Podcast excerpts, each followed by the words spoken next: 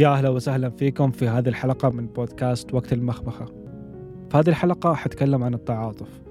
وهذا الموضوع أخذ مني فترة طويلة عشان أستوعب إيش يعني تعاطف وكيف هو يختلف عن العطف. فبعد البحث اللي سويته حشارك معاكم الشيء اللي أنا تعلمته. تذكر فترة كنت جالس تمر فيها بضغط أو تمر بمشكلة شخصية ولدت بداخلك مشاعر سلبية أدت أنك أنت تفرغها باتجاه أي شخص قدامك. بعدها تستوعب انك أنت غلطت بحق هذا الشخص. فتشرح له عن الشيء اللي أنت كنت جالس تمر فيه اللي أدى أنك أنت تتصرف معاه بهذا الشكل. تلاقيه تفهمك وسامحك وقال لك حصل خير. أو لما يجيك شخص يشتكي من مديره في الشغل وتكون أنت قد مريت أو حتى جالس تمر بنفس هذه التجربة فتصير تسمع له وتخليه يفضفض وتحاول تساعده. هذا هو التعاطف إنه إحنا نحس بمشاعر الشخص اللي قدامنا وما نأخذ المواضيع بشكل شخصي ونحاول إنه إحنا نتفاهمه ونساعده إنه هو يتخطاها. ويختلف عن العطف إنه إحنا لما نعطف على شخص يعني إنه إحنا حزننا عليه عشان هو مسكين أو غلبان أو لأي سبب ثاني. برأيي حياتنا حتكون أفضل لما نعرف كيف ومع مين نتعاطف.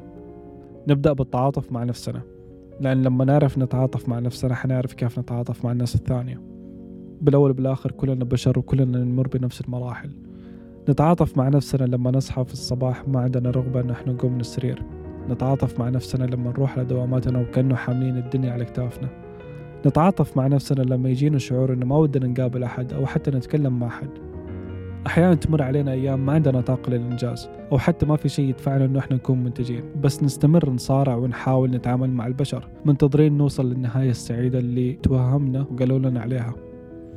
بما إنه أول شيء في التعاطف هو إنه إحنا نستشعر المشاعر فخلينا نفهم إيش هي المشاعر هذه؟ ليه أحيانا ما لنا خلق ننجز؟ ليه أحيانا أيامنا ثقيلة علينا؟ ليه نمارس أشياء إحنا ما نحبها؟ أغلب الناس عايشة على إنه الحياة هي عبارة عن إنه إحنا ننولد ندخل المدرسة بعدين ندخل الجامعة نتوظف نتزوج نجيب أولاد نتقاعد ونموت. وللأسف في أحد اعتمد لكل مرحلة عمر معين. فإذا جاء وقت وما كنا في هذه المرحلة اللي المفروض نكون فيها لأي سبب كان يعني في مشكلة. هذا الشيء بحسسنا بهم بيحملنا ثقل وكأنه الحياة لازم تكون متساوية للكل على الرغم أنه كل شخص فينا مميز وقليل منا اللي يعرف هو بإيش متميز. فنصير عبارة عن أشخاص عايشين حياة ما هي حياتنا بس لأنه هذا هو المتوقع مننا. برأيي لازم نتفهم أنه الحياة فيها مستويات من الصعوبة. كل مرحلة تعلمنا أشياء معينة وبعدها لازم ننتقل للمرحلة الجديدة مثل مبدأ المدرسة بالضبط. مراحل المدرسة لها مدة زمنية واضحة وخلالها ناخذ دروس عشان نختبر وبعد النتيجة يا نتخرج يا نرسب ونعيد المرحلة. في الحياة ما لها مدة زمنية متساوية للكل والحياة تبدأ باختبار عشان نتعلم منه درس بعدين ترجع تختبرنا بنفس هذا الدرس مرة ثانية. وبعد النتيجة يا نروح على المرحلة الجديدة أو نرسب ونعيد المرحلة أو حتى أحيانا نستقر على المرحلة اللي إحنا وصلنا لها. مثل لما تعلمنا كيف نمشي أو كيف نركب دراجة وقفنا وطحنا ورجعنا وقفنا ورجعنا طحنا. لين ما عرفنا كيف نتوازن.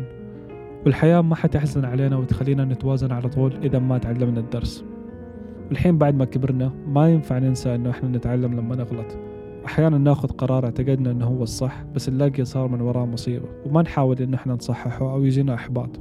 عشان نكون صريحين قراراتنا الصح والغلط هي اللي خلتنا نوصل للشخصية اللي إحنا فيها اليوم. وإذا شخصيتنا ما هي عجبتنا بيدنا إنه إحنا ناخذ القرار ونغيرها. خلينا نعرف كيف نتعاطف مع الأهل.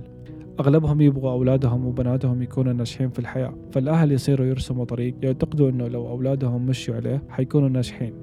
خلينا نؤمن أنه أهلنا يحبونا ويبغوا يشوفونا ناجحين وسعيدين بهذه الحياة. طريقهم المرسوم يا أما عشان نحقق النجاح والسعادة مثلهم أو يبغوا أننا نعيش تجربة في الحياة هم ما قدروا يوصلوا لها ويعتقدوا أنها التجربة اللي حتوصلنا للنجاح والسعادة. مثل أنه إحنا ندخل تخصص معين نشتغل وظيفة معينة أو حتى نتزوج من شخص معين. فالبعض يفضل إنهم يلبوا طلبات أهلهم من باب الثقة وإنهم يعرفوا مصلحتهم وممكن فعلا ينجحوا وممكن يلوموهم إذا صاروا تعيسين أو فاشلين. وبعض الأشخاص يفضلوا إنهم يكسروا هذه القاعدة ويصنعوا طريقهم الخاص بدافع التجربة. فيصير الأهل هدفهم إنهم يحموا أولادهم خوفا من الفشل ويحاولوا يرجعوهم للطريق المرسوم. ولازم نستوعب إنه أغلب ردات فعلهم نابع من حب ونتعامل معاهم بأقصى قدر من التعاطف في الصبر. بالنهاية حيفرحوا لما ننجح ونتعلم من فشلنا لأنه هدفهم من البداية أنه إحنا نكون ناجحين وسعيدين. نجي للتعاطف مع الأصدقاء. أنا برأيي بعض الأصدقاء يعتبروا من العوامل اللي تساعدنا في تحقيق النجاح والسعادة في الحياة. درجات التعاطف معهم تختلف. في الأصدقاء اللي يدعمونا وندعمهم في اللي يسعدونا ونسعدهم في اللي يفضفضوا لنا ونفضفض لهم.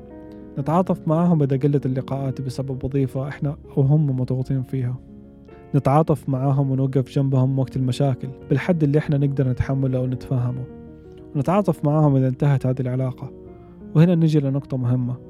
التعاطف لا يعني إنه إحنا دائما نتفاهم ونسامح رغم الاختلافات والمشاكل لأن بعض الأشخاص وجودهم حول إنه يعتبر ضرر لنا فكل شخص ودرجة تحمله إذا يبغى يتعاطف مع هذا الشخص اللي قدامه أو لا.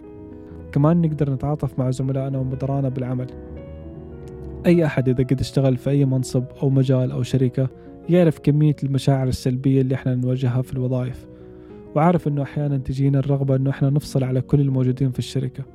لكن خلينا نحاول نوقف هذه الرغبة عن طريق إن نتذكر مشكلتين حقيقية صايرة. اولا إنه إحنا جالسين نتعامل مع بشر في منهم يمارسوا وظيفة هم يكرهوها. ممكن ما يعرفوا إيش يحبوا أو ما عندهم مهارات أو يشتغلوا أي شيء عشان عندهم التزامات. ثانيا في منهم اللي يواجه ضغط من إدارته أو يواجه ضغط من أعضاء الفريق وفي بعضهم يواجهوا مشكلة إنهم ما تعلموا كيف يمسكوا هذا المنصب بكفاءة. بنحاول نسلك لهم بالمعقول ونكون إحنا الأشخاص اللي كويسة في حياتهم. نجي للتعاطف مع الناس الغريبة. إذا شخص كسر عليك بالطريق تأخر طلبك في مطعم بعضهم يستاهلوا إنه إحنا نحط لهم أعذار. بكل بساطة لأنه إحنا كمان ما نعرف إيش هذا الشخص جالس يمر فيه أو إيش جالس يعاني. أرجع أقول التعاطف ما يعني إنه إحنا نسكت عن حقنا إذا أحد غلط علينا. في ناس لازم تتحاسب لما تغلط وإحنا نختار متى نتعاطف ومتى لأ. بالنهاية أنا أشوف إنه الحياة بسيطة. هي عبارة عن رحلة لفترة وبعدها حننتهي فنحاول نستمتع بالرحلة ولا نصعب الحياة أكثر على نفسنا أو على غيرنا.